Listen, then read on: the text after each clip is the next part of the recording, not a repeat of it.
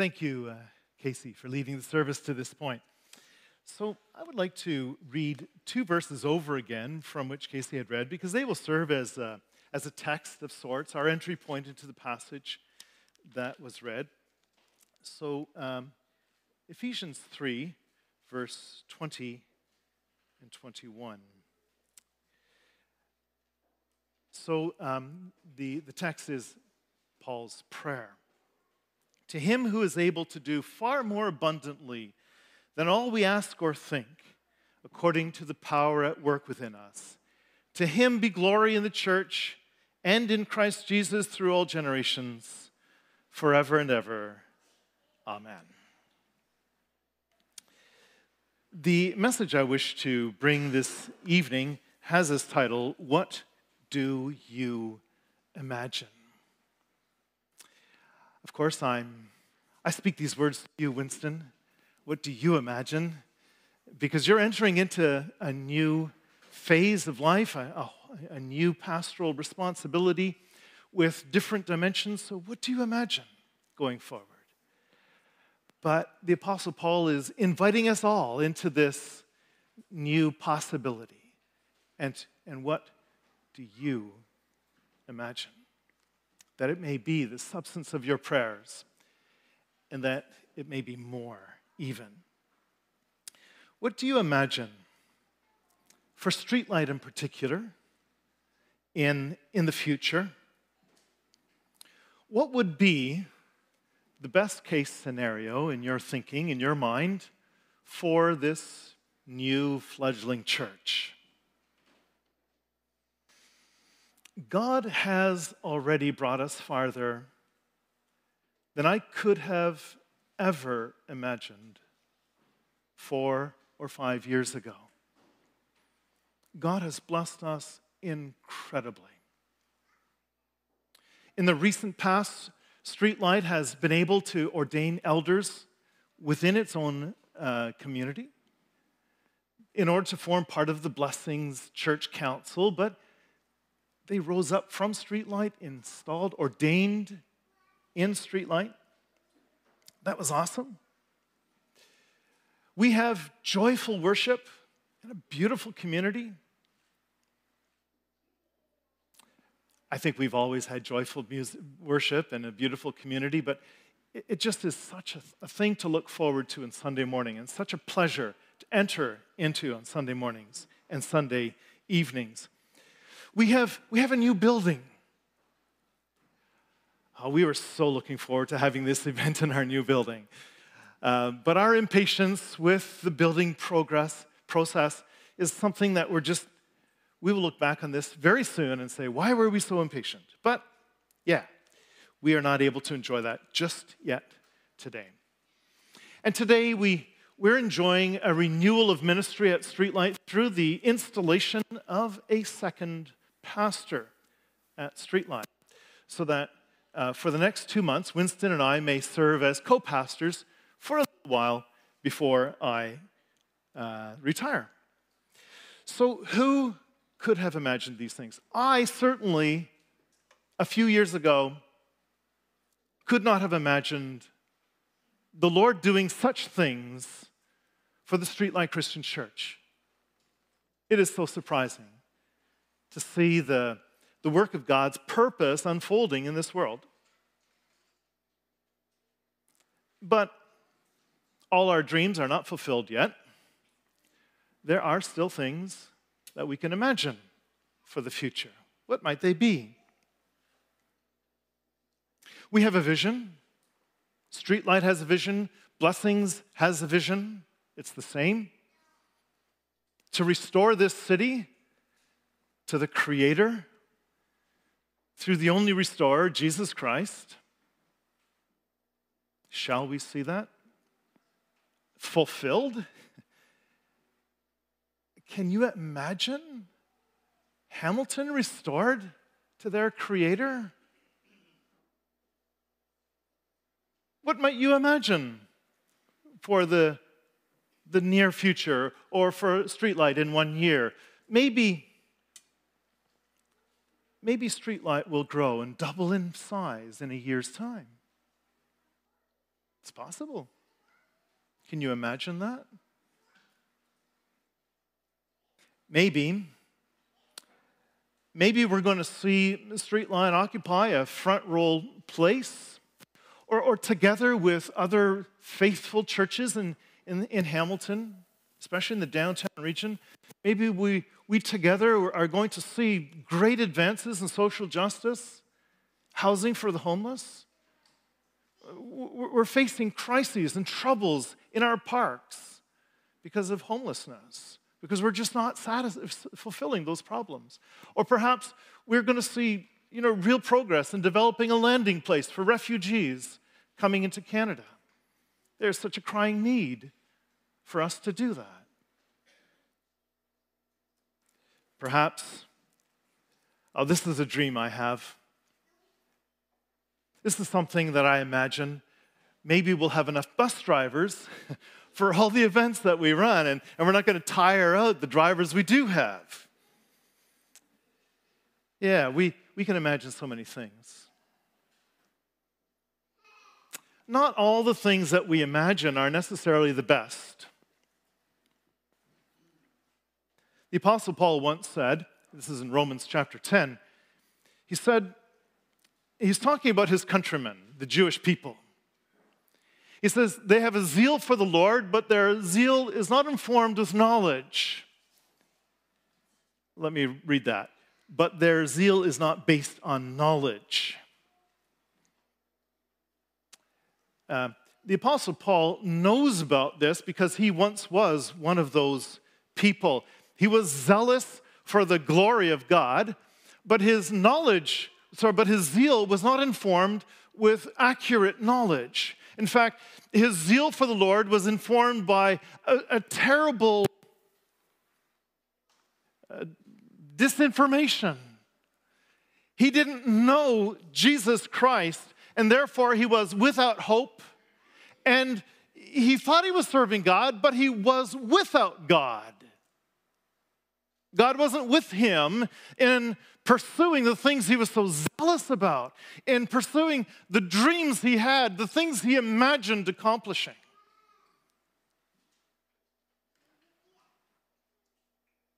He was zealous for God, but he hated Jesus. You know that about the Apostle Paul, right? Before he was, before Jesus met him confronted him on the road to Damascus. Before that time, he was known as Saul, a Pharisee who dedicated his life to arresting Christians and eradicating the name of Jesus if possible. Because he hated Jesus and he loved God. If you can imagine that. But one day, his life was flipped on end, and everything sorry, and the very thing he despised with all his powers, he came to value higher than anything else. Higher than anything else. He wrote to, to the Philippians, I want to know Christ and the power of his resurrection. And when I preach, I've decided I'm going to know nothing but Jesus Christ and Him crucified. This is the only thing that mattered now to him. The thing he despised more than anything else, he came to cherish higher than anything else. He could never have imagined such a thing. And the things that he used to prize higher than anything else, he now described, he uses a Greek word to describe those things he used to hold in such high esteem his birth, uh, heritage, his accomplishments according to Pharisaic principles of the law, and, and, all kinds of accomplishments that he had made for himself that he believed would impress God. He said about them, and also in the letter to the Philippians, he says, I regard these things as skubala. Oh, sorry, that's a Greek word. I can't help it. it the, the word skubala means manure. The stuff you shovel in a chicken barn or any other animal barn. I regard these things as garbage as skubala. Because the things he could not have imagined had happened to him. Everything he cherished, he now despised, and the thing he despised, he now cherished more than anything else. God did immeasurably more than Paul could ever have imagined. The Apostle Paul was a man driven by goals. He had things he wanted to accomplish in this world, and he drove himself to make it happen. He had set himself as a goal, as I mentioned earlier, to eradicate the name of Jesus before he met Jesus.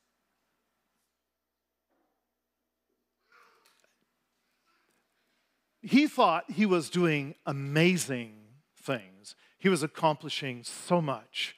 He was making an impact in this world. But when he met Jesus Christ, he discovered a power source that made him effective beyond every measure.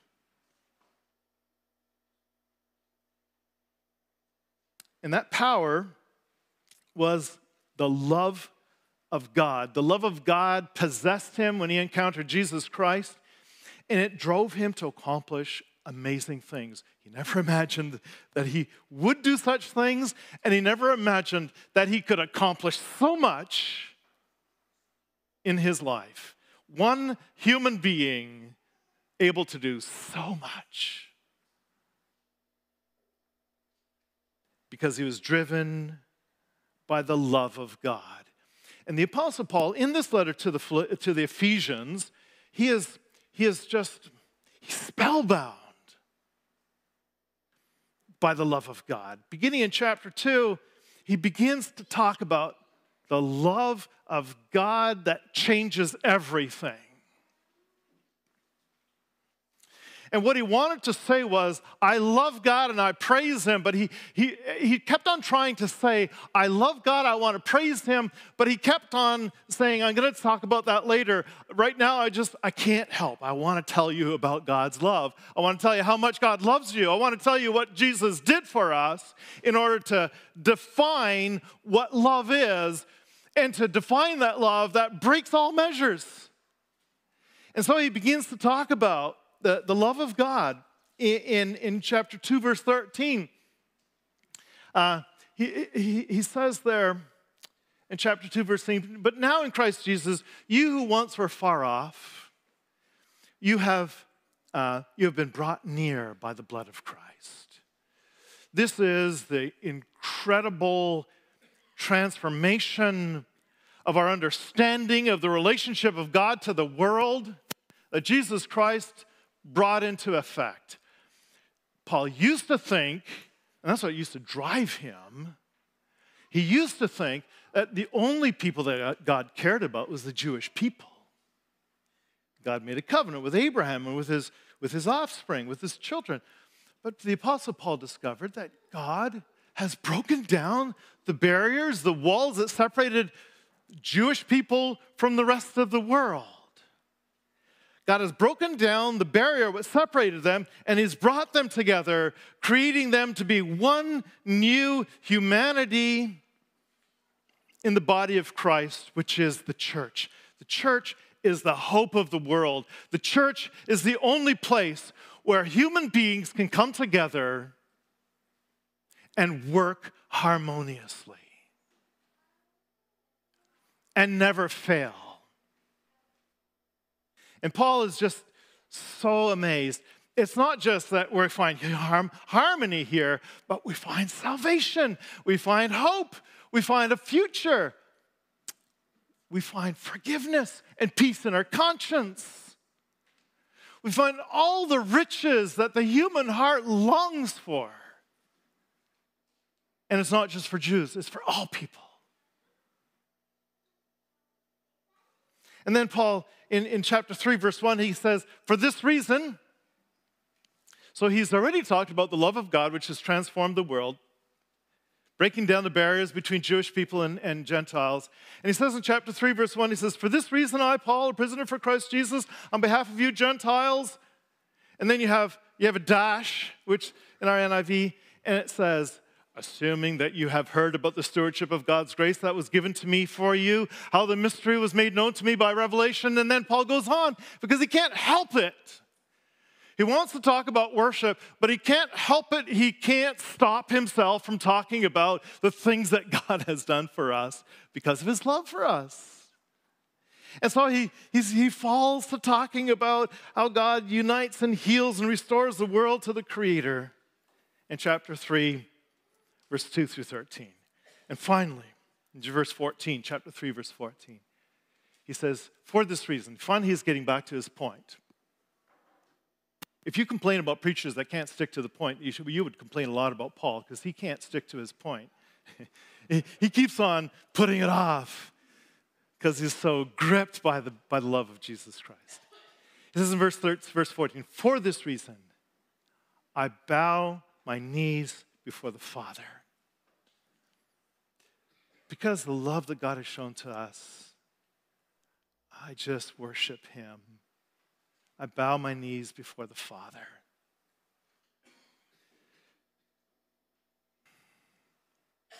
From whom every family in heaven and earth is named.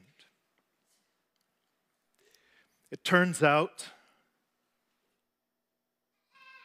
that God cares about everybody. God cares about all the nations, all the tribes, all the, fam- all the language groups. Every family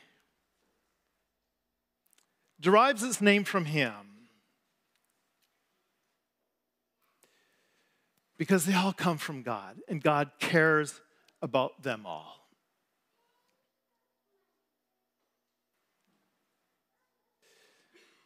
And I pray this is what the apostle does here. I pray that you may be filled with this love that I've just been talking about endlessly. The apostle Paul says. I've just been talking about this love. I pray that you might be filled with this love because it's rocket fuel. It'll, it'll propel you farther than you had ever imagined to places you never thought of to accomplish the things that you imagine doing and beyond. That's the love of God. So that you will do by this power, when you know Jesus Christ and you're possessed by this love, you'll do immeasurably more than you had ever thought or imagined. Streetlight today is receiving a pastor. And when I say pastor, th- then, mm, okay, I call him a pastor because that means he's taking care of the sheep, and that means personal relationships. But what you're actually receiving, what Streetlight Church is receiving, is not just a person who has the responsibility to take care of you, to visit you, to comfort you, to instruct you, to warn you. Yes, he has these responsibilities.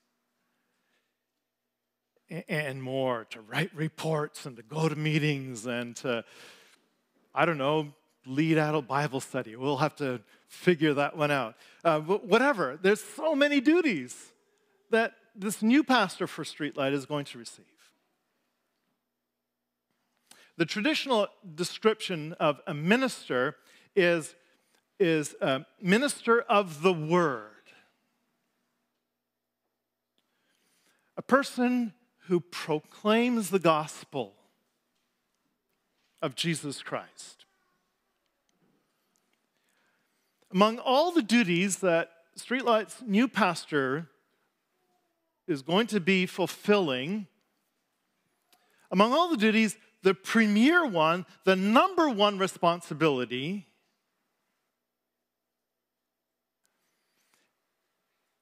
is to talk about Jesus Christ,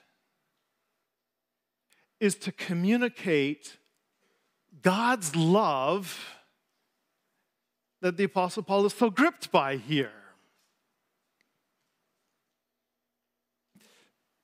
This new pastor, just like the old pastor, he's still sticking with us for a little while yet. But this new pastor, just like the old pastor, has not gone through the kind of experience the Apostle Paul did. His world has not been turned upside down in the same way although Pastor Bosch does say that he loves the Lord, believes in him, so he is born again. That's a, a big enough transformation and, and, and tra- transformation of his life. But he's not, he's not had his world lifted up in mid career the way the Apostle Paul did and had it turned upside down. So that all the things he once cherished, he now despises, and the thing he despised more than anything else, he now cherishes. That did not happen to me, didn't happen to him.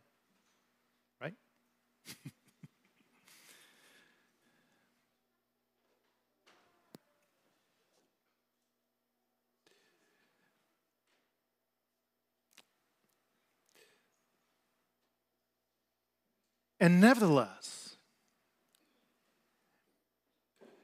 his love and desire is to tell you with the same commitment to tell you about what God is doing in this world through Jesus Christ and to spread the glory of his name. He will speak to you about the love of God.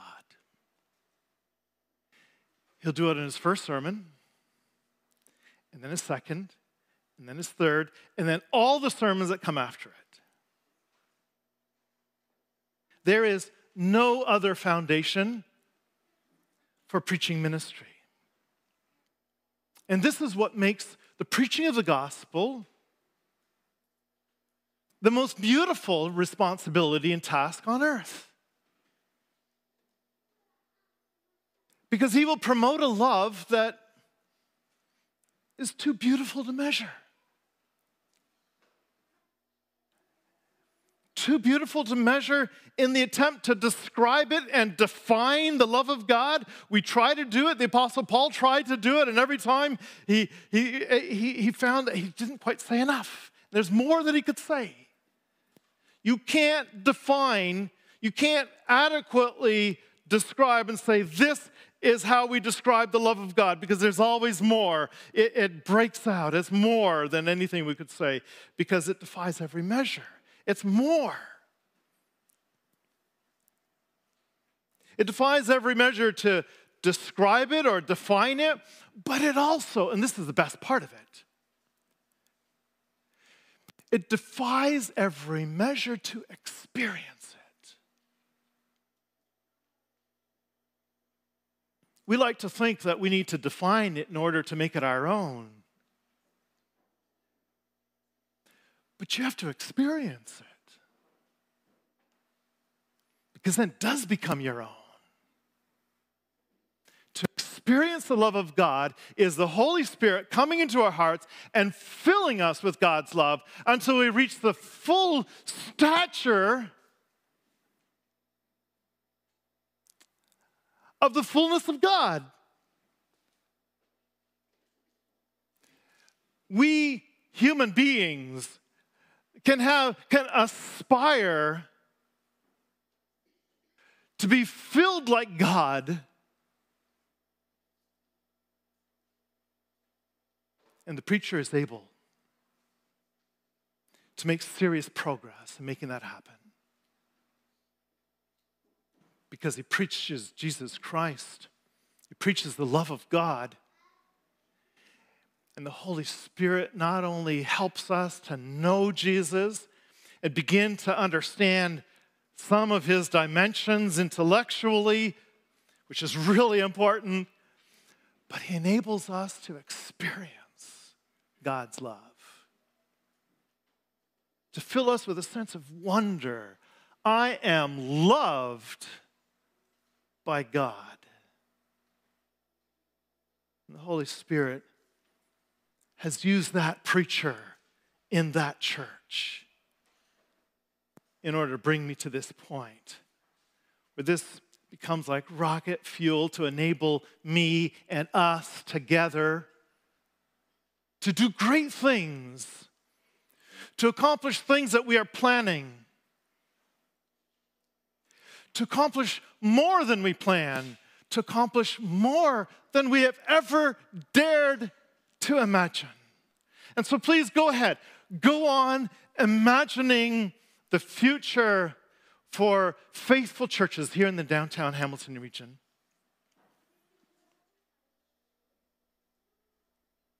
You can play. You and the church where you worship, you can play an important role in making it happen. Let your imagination, however, be shaped by the love of God as you hear it proclaimed from Sunday to Sunday. And see what God may accomplish through such humble means as us. Amen.